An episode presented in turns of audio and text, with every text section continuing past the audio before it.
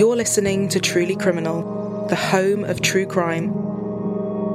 To see the video version of this case, including the footage and photos, you can find us on YouTube. Just search for Truly Criminal.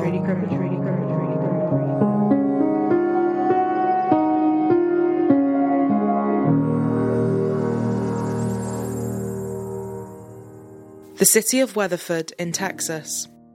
James Craig Kahler, who went by Craig, his wife Karen, their two daughters, 18 year old Emily and 16 year old Lauren, and a son, 10 year old Sean.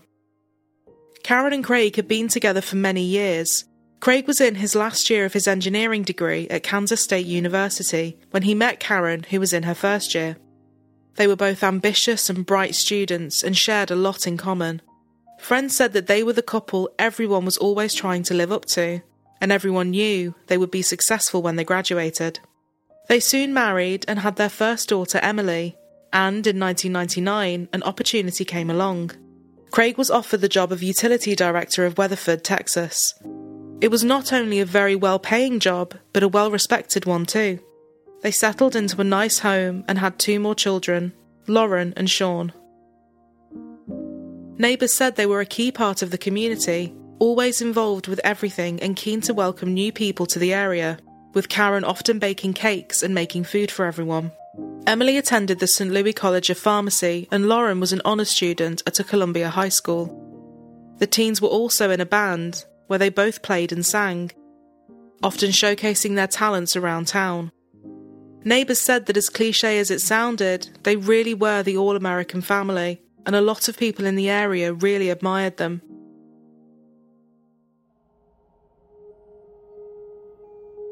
But all was not as it seemed. One day, Karen's sister Lynn got a call. Karen wanted to confide in her about the true state of their marriage. She told Lynn that over the years Craig had changed. He had started giving her curfews and an allowance, which he supervised and scrutinized, demanding to see receipts for all of her purchases even everyday things like food. He would demand sex every night at 8 pm exactly, and everything she did in the house had a timer on it. She said she did everything he asked to keep the peace, but things were getting worse, and she felt trapped and scared. Karen told her sister she wanted to look for an outlet, something that was just hers that he couldn't control. She decided to join a local gym around the children's school hours and Craig being at work. Friends said that she was soon there so much and keen to learn, she was eventually hired as a fitness instructor. A completely different career path, but something she was excited to do. To her surprise, when Craig found out she had been going, he approved, telling her as long as she was home on time to look after the children, there would be no issues. One day at the gym, Karen bumped into Sunny Reese, another personal trainer. From the get go, the pair were inseparable. They had a lot in common and spent all their shifts together. Before long, a romantic relationship developed, and the couple began an affair. Lynn said that she felt like her sister was so mentally beaten down at that point when she found someone that seemed to really care about her and didn't want to control her. The relationship just fell together naturally. Karen knew she had to come clean and tell Craig everything, to her total shock, Craig did not seem to have an issue with it. Far from it, in fact. He encouraged it and started messaging Sunny, sending her flowers and asking her for a threesome. People say he saw it as an opportunity to spice up their marriage and sex life. He told Karen he didn't have any problem with it, as long as he was included and she didn't leave him. But Karen and Sunny wanted no part of the thruple he was suggesting. They wanted it to just be them. Craig was embarrassed, and now he knew there was no chance of bringing Sunny into the marriage. He wanted her out completely, and the affair to stop. But Karen and Sunny continued to see each other, and it seemed that Karen was now well and truly out of the marriage. After a few months, Craig decided the best way to put a stop to it was to move the family out of town. He started looking for a career change elsewhere that would allow this to happen. He got another job in Columbia, Missouri, one that saw him become the highest paid employee in the city. And in June 2008, the family all moved out there. Craig hoped that things would return to normal and as Karen and Sunny were now almost 700 miles apart, he felt confident the affair would come to an end. But it didn't. Karen and Sunny's relationship continued long distance. They would email and call and text each other and sneak visits halfway where they could. Safe to say, Karen and Craig's marriage was now in a very bad and toxic place.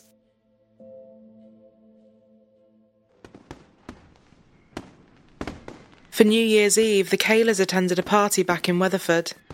Many neighbours were in attendance, including Sunny. At various points during the party, some guests saw Sunny and Karen together, and it was glaringly obvious that something was going on. It had gone from being a secret between Craig, Karen, and Sunny to a very public and open thing. Craig was mortified, and a huge fight broke out between him and Karen, one that carried on as soon as they left. Karen said Craig pushed her so hard she smashed her head on the street. Friends said it was awful, the atmosphere had soured, and everyone was talking about Craig and Karen. A matter of days later, Karen told Craig she was filing for a divorce, started the legal proceedings, and moved into the spare room. Craig spent hours calling Karen's family and friends, one day asking them to convince her not to go ahead with the divorce, and the next, telling them she was leaving him for another woman and wanted to steal all his money and take the children. Sunny started contacting Craig directly, telling him to leave Karen alone and that she was never happy with him anyway. As March 2009 rolled around, things escalated even more, and after another fight became physical, Craig was arrested. He told police that he had hugged Karen tightly and that she had resisted. Karen said he had violently grabbed her, giving her bruises. She gave a statement which read Over time, it has become apparent that Craig is controlling. I have learned along the way that he is capable of using force. The issues vary, but I figured out how to keep things from becoming ugly. When money was a problem, I wouldn't tell him what things, groceries, clothing, etc., cost. When it was about sex, I decided it was easier to give him what he wanted every night than to refuse. On occasions I would refuse, he has been known to be forceful and mean. I'm afraid it will escalate so far that someone is going to be seriously hurt. She pressed charges, and she and the children moved out of the house completely. People said this was when Craig became even more reclusive and erratic. He no longer wanted anything to do with Lauren and Emily, and only wanted to see his son Sean, saying he felt his daughters had failed him by taking their mother's side. This was made even worse when Lauren and Emily said they accepted Sunny and were happy to see their mother happy. Craig was enraged. He referred to his daughters as rotting corpses. Friends said that he started stalking Karen and spying on her, getting into the house to install cameras, and hacking into her emails. Police were then called to the house again when Karen found out that Craig had slashed her car tyres and was ripping out cables from outside the house. Craig soon started slipping at work, choosing to show his colleagues family albums over and over, and leaving work unannounced to see what Karen was doing. Given everything that was going on, Craig's manager Bill quietly asked him to resign in September of 2009. This had affected his focus on the department in a way that is not likely to change in the near future, his boss said. Craig was paid two months' salary and one month of severance. And with any other job prospects looking unlikely, Craig moved back in with his parents. As they were now legally separated, he still owed Karen over $3,000 a month in child support. Flash forward to Thanksgiving 2009. And Karen, Emily, Lauren, and Sunny spent the holidays at Lynn's house. 10 year old Sean, however, spent it with Craig. But Karen wanted all her children and Sunny to visit her grandmother Dorothy during the holiday period too. So the next day she went over to pick Sean up and make the trip over. 89 year old Dorothy lived in a quiet little farmhouse in a city of less than 1,000 people Burlingame, Kansas. Despite Karen and Craig's many arguments and fights about the affair, a contentious pending divorce, questions about where the children would live, and issues with finances, Karen said she was hopeful that a resolution would soon be found. Craig was just days away from going to court in regards to the incident several months earlier, and a hearing had been scheduled for January to start going through the divorce. As soon as the holiday period was over, everybody was optimistic that things might start to move forward more amicably. Saturday, November 29th, 2009. Deputy Sheriff Nathan Perling was finishing up some paperwork in his office when a call came in about a suspicious vehicle in Burlingame. It was just after 6 pm, and the neighbour reported that a small truck was speeding around near their house. They had watched as the man pulled up, exited the vehicle, and started walking down the road. The couple then saw him come back, carrying a large object that they could not identify. Thinking he was stealing, they grabbed a flashlight and headed outside to confront him. He placed the object in the back seat, got back inside, and drove off just as they approached him. Deputy Perling set off to see what was going on, but just a couple of minutes later, another call came in over the radio. It was coming from the same area, but this time it was far more alarming.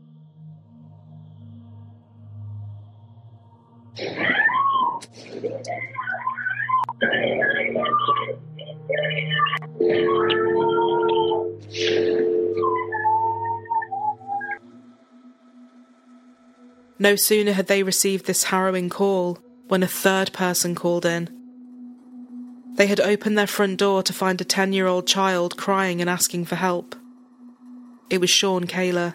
He said he needed help at Dorothy White's house, as there had been a shooting. Officers said they knew it was going to be a bad scene, but nothing quite prepared them for what they would ultimately find.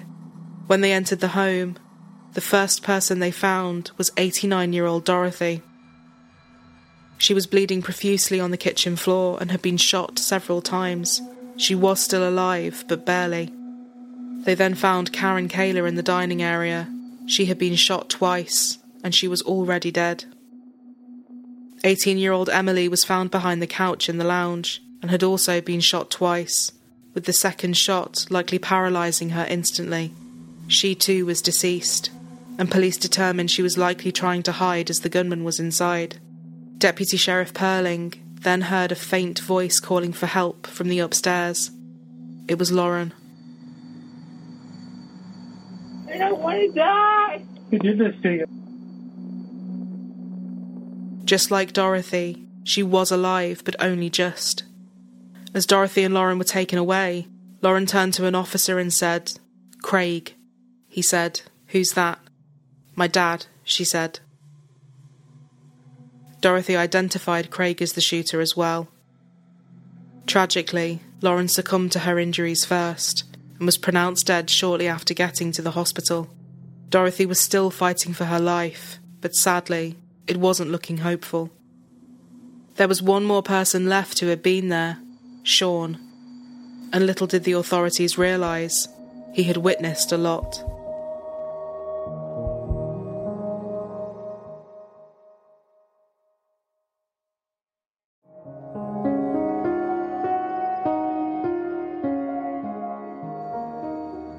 Sean said he had been cleaning some old coins that he and Karen had found.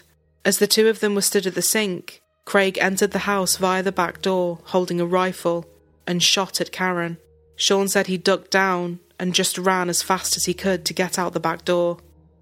He then ran around to the front door, hoping to get back in and get to a phone.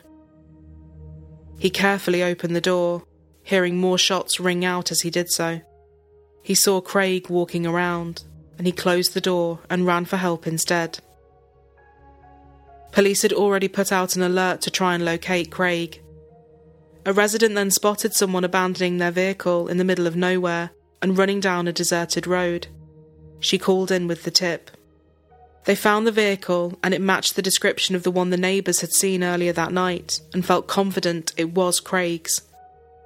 A search of the vehicle found more ammunition and some unopened anxiety medications.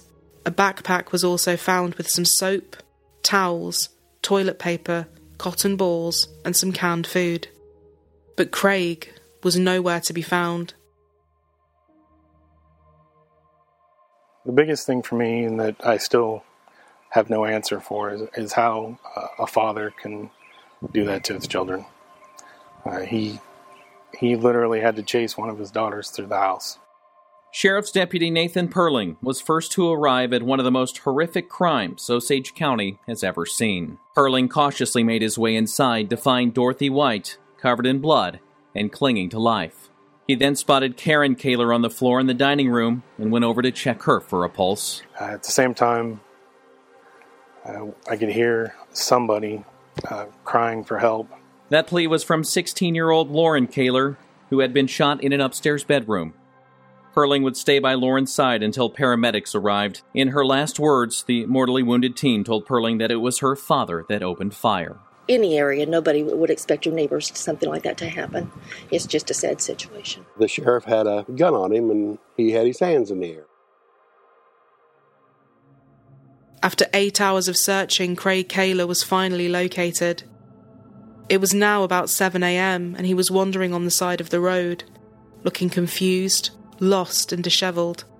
He knew it was coming and turned to the officers and said, I'm the guy you're looking for. He told them that he was armed with a revolver as well as some pocket knives.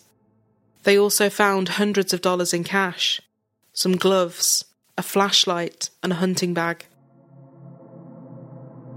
He was arrested without incident and taken to the station. Craig was fairly open and told the detectives a lot.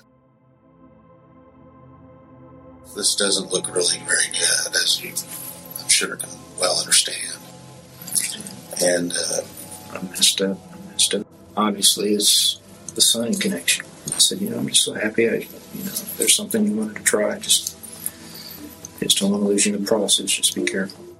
right, I was trying to be a, trying to be nice. But, so what happened? I mean, it just, it just became just a relationship that took over. I was having a hard time with the whole situation.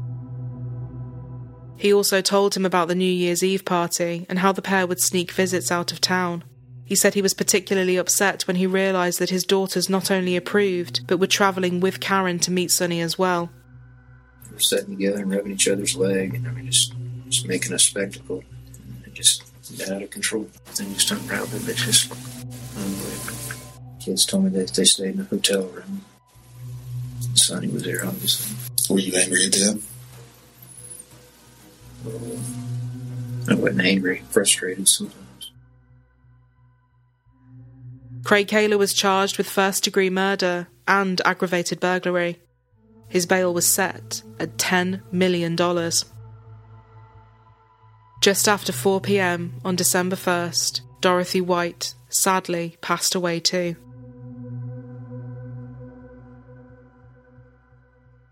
In December 2010, he had his preliminary trial, where he entered a plea of insanity, the only defence against capital murder.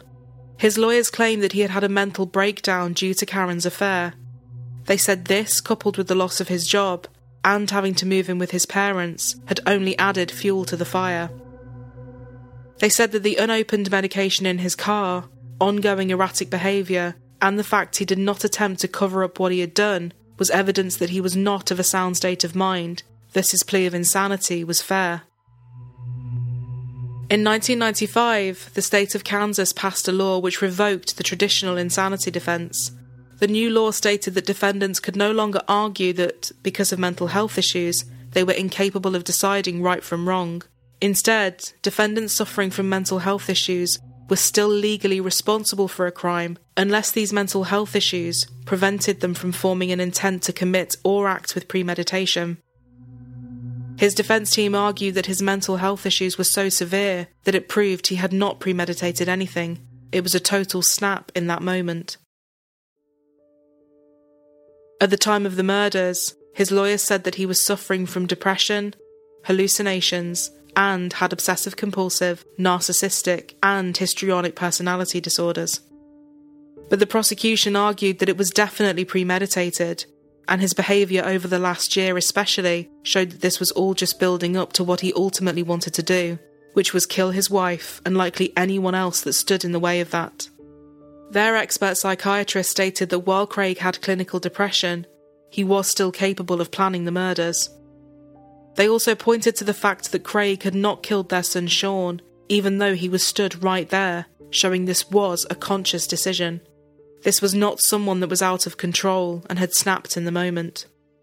And after this, they brought in their star witness, Sean Kahler, who was now 12 years old, and one can only imagine how difficult this must have been for him. He appeared via a video link to bravely tell everybody what had happened. People in the court said that Sean was clear, concise, and unwavering, a child far more mature than his years. My dad came through the door and shot my mom. I just heard her collapse on the floor from the shot. I just caught a glimpse. I think she was holding her leg, Sean recalled. Some people in the courtroom said that the pictures of the crime scene were so bad they physically had to look away, with some even crying. The prosecution spoke about the many allegations of abuse and controlling behaviours, and said this again proved his intention to hurt was always there, and when he finally lost complete control when they all moved out, is when things escalated even more. Sunny Reese also testified. She described Karen and Craig's relationship as very abusive, saying she wanted to protect Karen from him. She also said that Craig was more than happy for her and Karen to start a relationship and showed no signs of being bothered by it until he had to let Karen go. But she acknowledged that she had no physical evidence to prove this. It was all what she remembered and what she had heard from Karen. On August 25th, 2011, after just two hours, the jury had reached a unanimous verdict. Craig Kahler was found guilty of capital murder, and his pleas of insanity were not believed. This meant he would face the death penalty or life without parole. There were many victim impact statements given. Sean gave a small statement too and said, I do not want my dad to receive the death penalty because it would be hard on my grandparents. I do not want my whole family gone. After this, another week would pass while everyone waited to hear the results of the sentencing. Kahler showed no emotion today as he heard his fate. The execution sentence comes as retribution for the shooting deaths of four family members. Court at this time sentences the defendant uh, for the crime of capital murder to death. James Craig Kahler opted not to speak on his own behalf and even asked if he could leave the room to avoid hearing the victim impact statements. Chief Judge Philip Fromm ordered him to stay. I loved Grandma White. Karen, Emily, and Lauren very much, and will miss them until the end of my days. Lynn Denton spoke of her grandmother, her two nieces, and her sister. I still replay that frightening night over and over in my mind, just like watching an old movie reel. When I get to the ending, I try so hard to rewrite it but there is no such option. That statement, read by a representative for the Attorney General's office, came from Karen's mom, who's also Dorothy's daughter, of course, and Lauren and Emily's grandmother, a woman who saw three generations of her family wiped out in just one day. Kahler's attorneys say they will file a motion to withdraw that death sentence, and Kahler will be appointed an attorney for his automatic appeal to the Kansas Supreme Court. Lad Egan, KRCG News, now back to you. Upon hearing he was sentenced to death, those in the courtroom said Craig Kahler had no reaction, no remorse, no sadness, and no regret. The prosecutor said he only ever seemed to look proud of himself, often smirking and muttering sarcastic comments. As he exited the courtroom to begin his time, he shouted to his mother and father, Take care of Sean so he's not raised by a bunch of freaks. While on death row, Craig started writing letters to various people, including the lead prosecutor. He still showed no remorse, instead, saying he felt a sense of relief for what had happened, as he was able to free Sean. His team appealed to the Kansas Supreme Court, citing numerous complaints, including the belief that there had been misconduct on the jury. They also stated that his mental health and insanity plea had not been taken into consideration. One judge said Kansas, unlike many states, will not wholly exonerate a defendant on the ground that his illness prevented him from recognizing his criminal act as morally wrong. Another judge added that, contrary to Kahler's view, Kansas takes account of mental health at both trial and sentencing. It has just not adopted the particular insanity defense Kahler would like. His appeal was denied. With this ruling, Craig Kahler had now exhausted his direct appeals, but further appeals were still possible. And in January 2023, another appeal was lodged, which might be his last chance. Lynn and Sunny started organised runs in Weatherford in honour of Karen to raise money for victims of domestic violence, and the community often comes together to remember the family and all the lives that were lost that night. According to sources, Sean went into the care of the state for a while before going to live with his grandmother and grandfather. He graduated high school and now works in Kansas. It was a case that left a community shocked and hurting. Three generations snatched away in a matter of minutes. And for Sean, who not only lost his mother, sisters, and great grandmother in the most awful way, but witnessed it all as well, and then essentially lost his father too, it is incomprehensibly heartbreaking. How he has come through it all despite everything is remarkable, and a testament to his strength and perseverance against so many odds.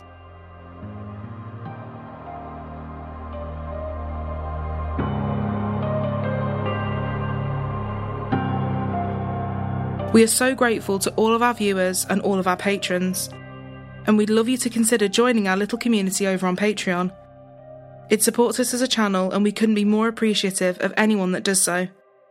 It also gives you behind the scenes, extra episodes, and early ad free access.